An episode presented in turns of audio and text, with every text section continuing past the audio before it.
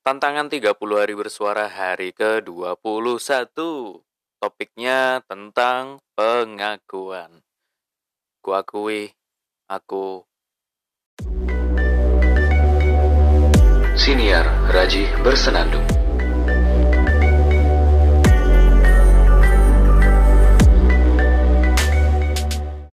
Podcast Raji Bersenandung berisi tentang kritikan dan opini dari seorang Raji Araki yang mungkin bisa Anda dengarkan. Terima kasih karena sudah menemani podcast Raji Bersenandung dari awal tantangan 30 hari bersuara sampai ke saat ini, hari ke-21.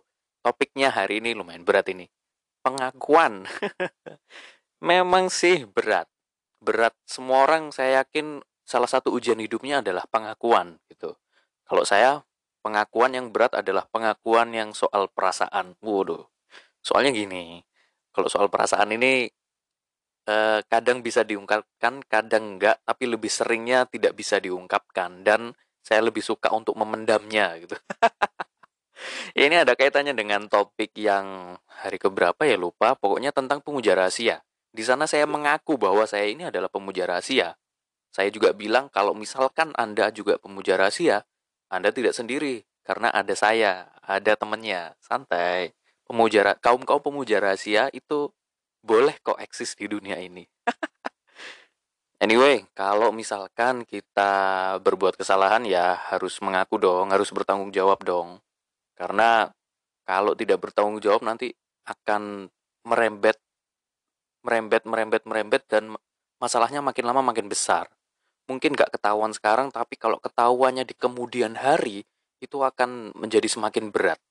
Konsekuensinya akan semakin berat. Hukumannya mungkin juga akan semakin berat gitu. Jadi ketika berbuat salah ya diaku diakui saja, akui saja biar kita segera bertanggung jawab.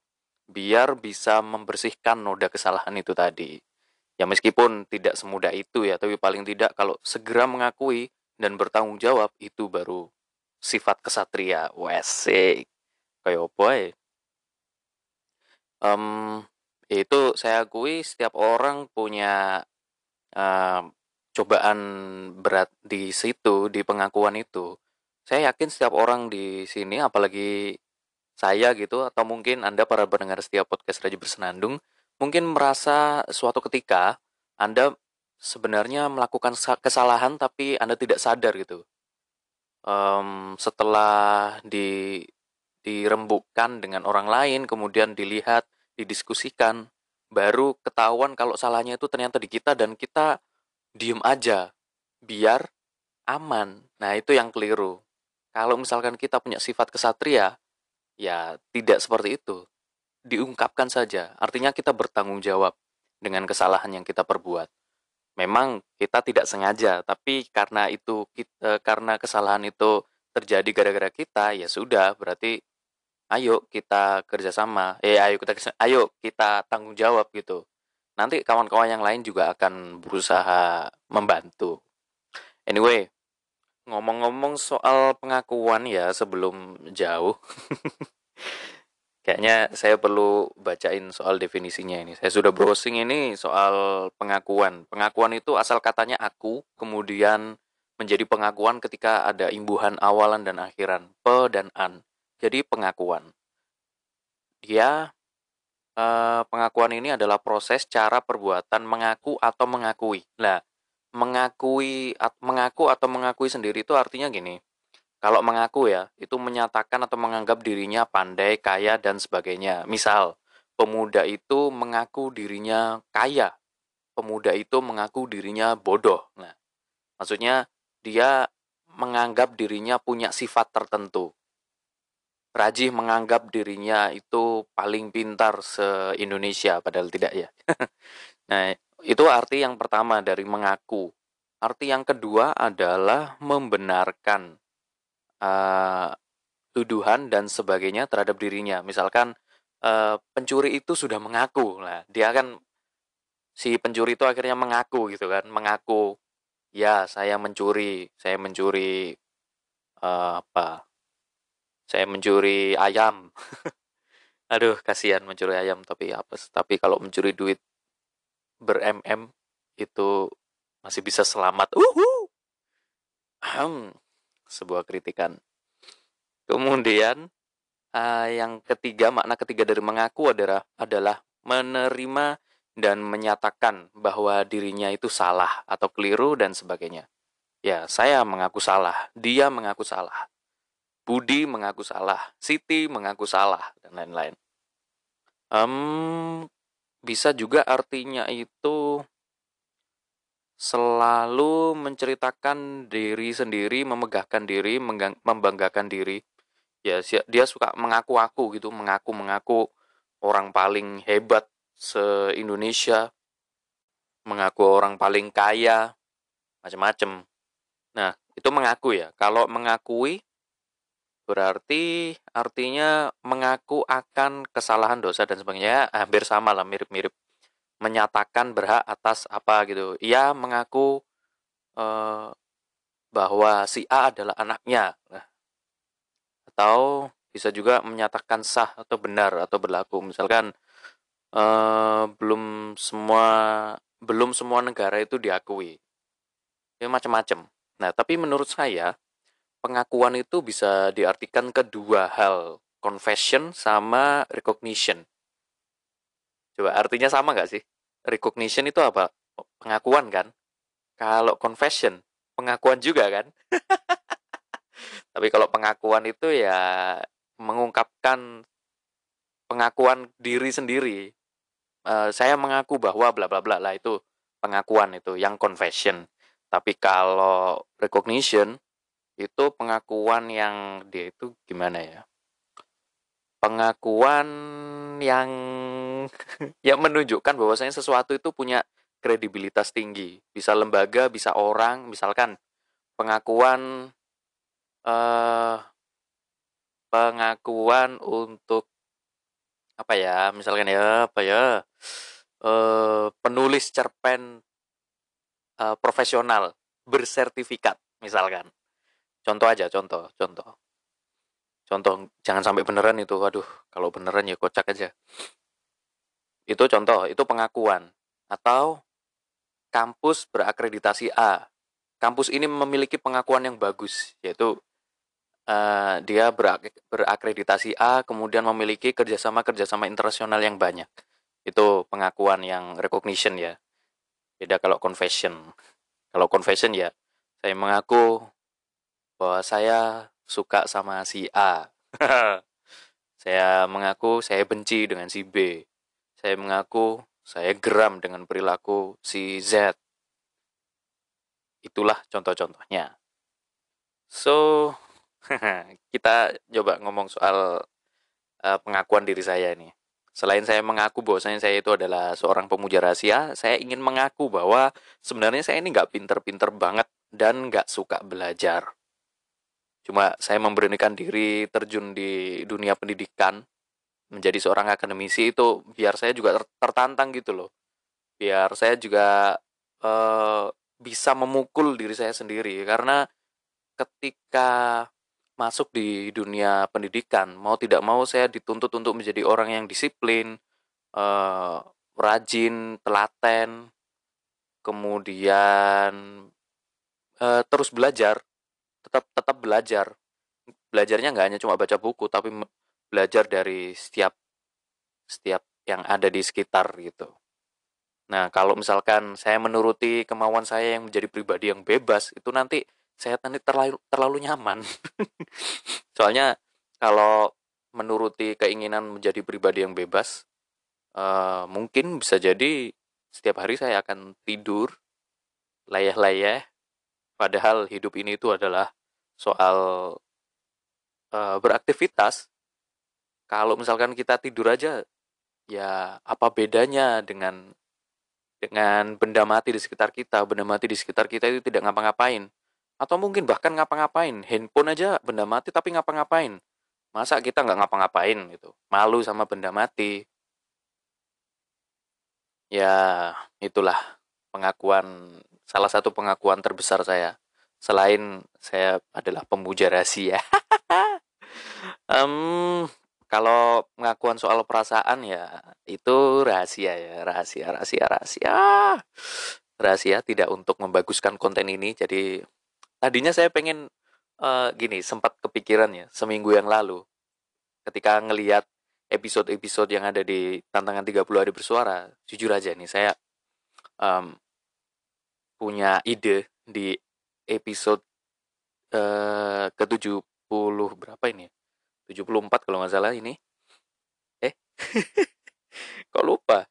Ya episode 74 nah di episode ini itu saya eh di ini ya hari ke-21 kan temanya pengakuan ini saya pengen mengaku bahwasanya saya itu suka sama seseorang gitu. pernah itu. Dan eh di hari ke-24 dari tantangan 30 hari bersuara ini kan itu topiknya mantan. Saya pengen rencana ngajak ngobrol mantan di sini. Gila nggak tuh? Tapi saya mikir-mikir lah kalau kayak gitu tuh nggak baik nggak bagus. Em, impact positifnya apa coba? Nggak ada kan? Kalau saya ngundang mantan nanti di episode 24 itu apa? Efeknya apa? Eh, nggak nggak nggak apa ya ya mungkin ada sharing-sharing cerita gitu tapi buat apa gitu loh buat apa? Mending em, cari alternatif lain saja gitu. Nggak perlu harus menyusahkan mantan saya untuk saya undang ke sini Em, karena ya itu tahu sendirilah. Masa nggak tahu? Dan juga kalau misalkan saya membuat pengakuan di sini itu soal perasaan saya gitu saya suka sama siapa itu juga nggak bagus itu sifatnya privacy tidak perlu juga. Saya suka sama siapa itu tidak penting yang yang jelas. Anda harus tahu saya suka sama sama manusia lah. Saya suka sama diri saya sendiri. Hus love myself. Self love kayak topik topik episode berapa berapa ya lupa aku. Eh, nggak penting kita lanjut saja ke pengakuan selanjutnya ya. Saya mengaku masih belajar soal cinta dan kepedulian sosial. Soalnya gini saya ini kan anak sosiologi ya. Tapi dalam hal berinteraksi dengan orang lain itu saya tidak supel.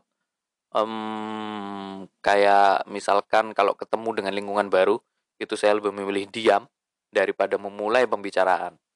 Karena bagi saya ketika memulai pembicaraan saya tidak menikmati diri saya sendiri. Ngerti nggak maksudnya? Ketika saya ngobrol dengan orang lain nanti saya harus dengerin dia. Padahal saya tuh pengen fokus di acara itu gitu loh. Ngerti gak sih? Jadi eh, lebih baik saya menghindari ngobrol dengan orang. Sebenarnya itu tidak baik tidak baik. Padahal eh, gini loh. Ketika kita mau berinteraksi dengan orang supel mau koncoan gitu mau berteman gitu paling tidak berkenalan dengan orang-orang baru di suatu event kah dan lain-lain itu akan menambah koneksi kita. Nanti suatu saat kita juga akan dihadapkan pada momen di mana kita harus bekerja sama dengan dia gitu loh. Kalau misalkan tidak berkenalan dulu tidak berteman dulu nanti akan sulit. Dan pasti akan ada hal-hal yang sifatnya pembatasan-pembatasan. Karena memang kurang kurang dekat dan juga kurang enak interaksinya. Gitu sih. Ya padahal anak sosiologi ya, harusnya sosiologi itu eh bisa lah mudah berinteraksi. Kalau soalnya kalau nggak berinteraksi dengan orang lain kita nggak bakal bisa menerapkan ilmu di sosiologi. Nah gitu J. Kamu ini anak sosiologi kok masih masih masih apa ya? Kuper kurang pergaulan. Oke untuk menutup episode ini saya mau membaca puisi. Saya dulu pernah mengalami sebuah penyesalan dan akhirnya saya mengaku saya menyesal. Itu tahun 2017 penyesalan bahwasanya saya sudah merusak eh, impian seseorang gitu. Impian seseorang yang ya pokoknya ada deh saya bacain ya. Eh, nggak tahu ini btw udah malam ya di sini setengah 12 ya tapi di luar kok rame orang. Huh, padahal ini di dalam kampus. Oke saya bacain puisinya. Buih buih penyesalan. Hari ini seorang pecundang telah berbuat onar. Oke oke, saya ulangi, saya ulangi. Saya ini nggak bagus baca puisinya, coy. Oke oke oke oke. Bismillah ya, semoga aja bisa bagus. Buih, buih, penyesalan. Hari ini, seorang pecundang telah berbuat onar. Ia telah berani merusak impian yang bertahun-tahun berbinar. Ia telah membangun tebing antara permata dengan cahaya sebenar ia telah merobek berjilid-jilid buku yang tertulis dengan sangat sukar. Oh, tidak. Si pecundang ini sungguh keonarannya semakin menjalar. Ia lupa akan berharganya sebuah impian yang berpijar. Sore ini ia menepuk pundakku. Sore ini ia menepuk pundakku. Ia mendesakku untuk membukakan pintu langit. Ia membisikkan sesuatu. Aku tak punya waktu lagi. Ia juga mengungkapkan penyesalan atas keonarannya. Aku yang tak punya apa-apa hanya bisa mengangguk apa adanya. Aku tak ingin ia semakin ciut. Kami berdua tertunduk, tanpa sadar aku ikut termenung. Kulihat ia hanya memandangi langit-langit kamar matanya kosong dengan bibir sedikit terbuka. Aku ikut bimbang melihatnya. Setidaknya ia pernah berbisik kepadaku. Aku ingin menebus keonaranku. Semoga kau mampu. Semoga kau mampu. Kuharap kau segera berhenti termangu, ambil ranselmu, dan tengadahkan kedua tanganmu. Mungkin kau pantas menerimanya, hingga tak tentu waktu. Malang 24 Maret 2017. Ini adalah sebuah pengakuan. Pengakuan bahwasanya waktu itu saya sedang berbuat salah lah dalam puisi ini. Saya mencoba berbicara dengan diri saya sendiri. Seakan-akan saya itu dua orang gitu loh. Saya ngomong ke diri saya sendiri, uh, si diri saya yang sudah berbuat kesalahan itu nepuk nepuk pundak saya dia mendesak untuk membuka pintu langit, kemudian dia membisikkan sesuatu ke saya, aku udah gak punya waktu lagi. Terus kami berdua sama-sama termenung. Ya waktu itu kondisinya sangat sulit. Saya berbuat kesalahan, tapi saya sudah tidak punya waktu lagi untuk meminta maaf waktu itu. Tidak ada kesempatan untuk meminta maaf. Dan uh, pokoknya situasinya sulit dah. Makanya saya uh, saya akui saya menyesal saya juga salah mungkin waktu itu kurang memanage waktu dengan baik dan tergoreslah pena dan terciptalah puisi berjudul Buih-buih Penyesalan yang ditulis di Malang 24 Maret 2017. Waduh. Ini puisinya ada di buku saya di eh, jadi promosi nih. Ada di buku saya antologi puisi yang judulnya Kaki Kecil yang Tak Sampai bisa ditemukan di websitenya Guepedia, Guepedia, gue ya, G U E, guepedia.com. Bisa juga di Shopee sama Bukalapaknya Guepedia, ada. Cari aja, buka aja di Shopee atau Bukalapak gitu. Tokopedia mungkin ada juga. Cari aja, kaki kecil yang tak sampai. Kalau misalkan ada nemu gambar buku warna abu-abu, ada kaki anak kecil, itu bukunya. Penulisnya di sana tertulis Kertarangga Raja saja ya Wardana. Santai, itu nama pena saya. Jadi ya kalau nemu Kertarangga Raja saja ya Wardana ya itu saya itu, Raji Araki sebenarnya. Harganya 60 ribuan, 64 ribu. Sorry banget kalau agak mahal. Oke, okay. itu puisi tadi mengakhiri episode uh, pada eh, perbincangan pada episode kali ini. Sampai bertemu di episode berikutnya. Terima kasih sudah menemani saya uh, mendengarkan podcast ini dari awal sampai episode yang kesekian kalinya ini. Terima kasih. Sampai jumpa di episode berikutnya. Podcast Haji Bersenandung.